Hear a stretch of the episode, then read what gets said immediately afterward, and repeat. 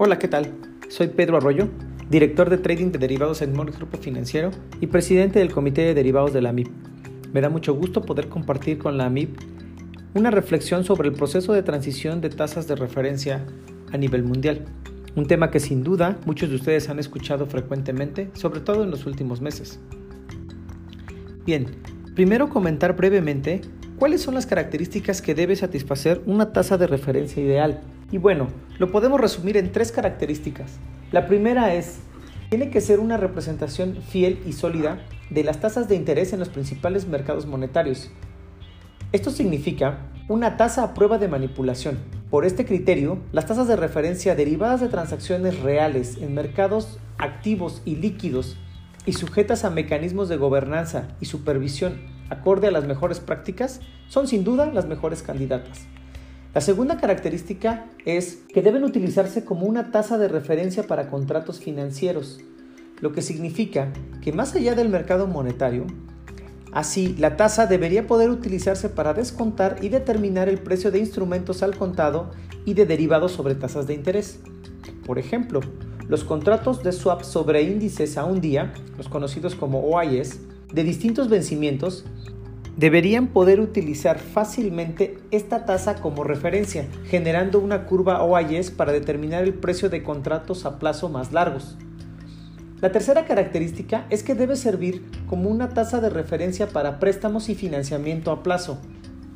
Dado que los intermediarios financieros son además de prestamistas prestatarios, necesitan para sus operaciones una tasa de referencia cuyo comportamiento no difiera en exceso de las tasas de interés que pagan por financiamiento. Por ejemplo, los bancos pueden financiar un préstamo a largo plazo e interés fijo que conceden a un cliente recurriendo a instrumentos de financiamiento a corto plazo con tasas de interés a tasas eh, variables. Para cubrir el riesgo de tasas de interés derivado de esta, de esta actividad, la entidad bancaria puede contratar un swap de tasas de interés por el cual pague un interés fijo a cambio de recibir un flujo de pagos a interés variable determinado por una tasa de referencia, de que el valor de una cobertura, ya sea un derivado o una exposición al contado del signo contrario, no evolucione de la misma forma que evoluciona la exposición del subyacente. Dicho lo anterior, lo interesante sería revisar si la tasa LIBOR o las tasas LIBOR cumplen con lo antes mencionado, y podemos decir que las tasas LIBOR en general cumplen de manera imperfecta la segunda y tercera característica. Podríamos decir que además captura las fluctuaciones de los costos marginales de financiamiento de los bancos. Sin embargo, no satisface la primera propiedad por cuatro razones principales. La primera es, se construye a partir de una encuesta. La tercera razón es una mayor de un número reducido de bancos sobre cotizaciones no vinculantes en lugar de operaciones reales, lo que la hace vulnerable a manipulaciones en su cálculo. La segunda razón es la escasa actividad de los mercados de depósito interbancario impiden utilizar una tasa de referencia viable basada en transacciones de operaciones interbancarias. Dispersión del riesgo crédito bancario individual desde 2007 ha disminuido la idea de que las IBORs o LIBORs en general reflejan un riesgo común de los bancos, incluso para quien busca exposición riesgo crédito, y por otro lado, los bancos han reducido más los préstamos entre ellos.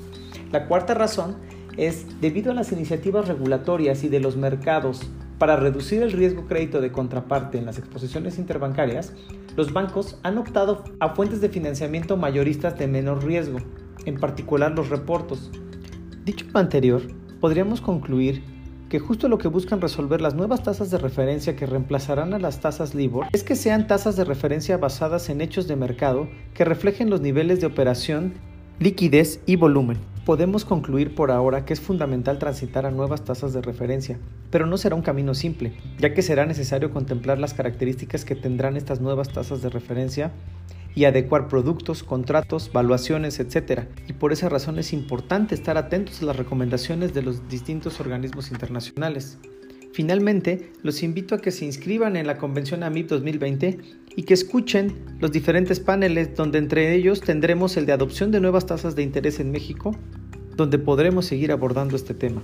Espero que lo que les comparto les sea de utilidad y hasta la próxima.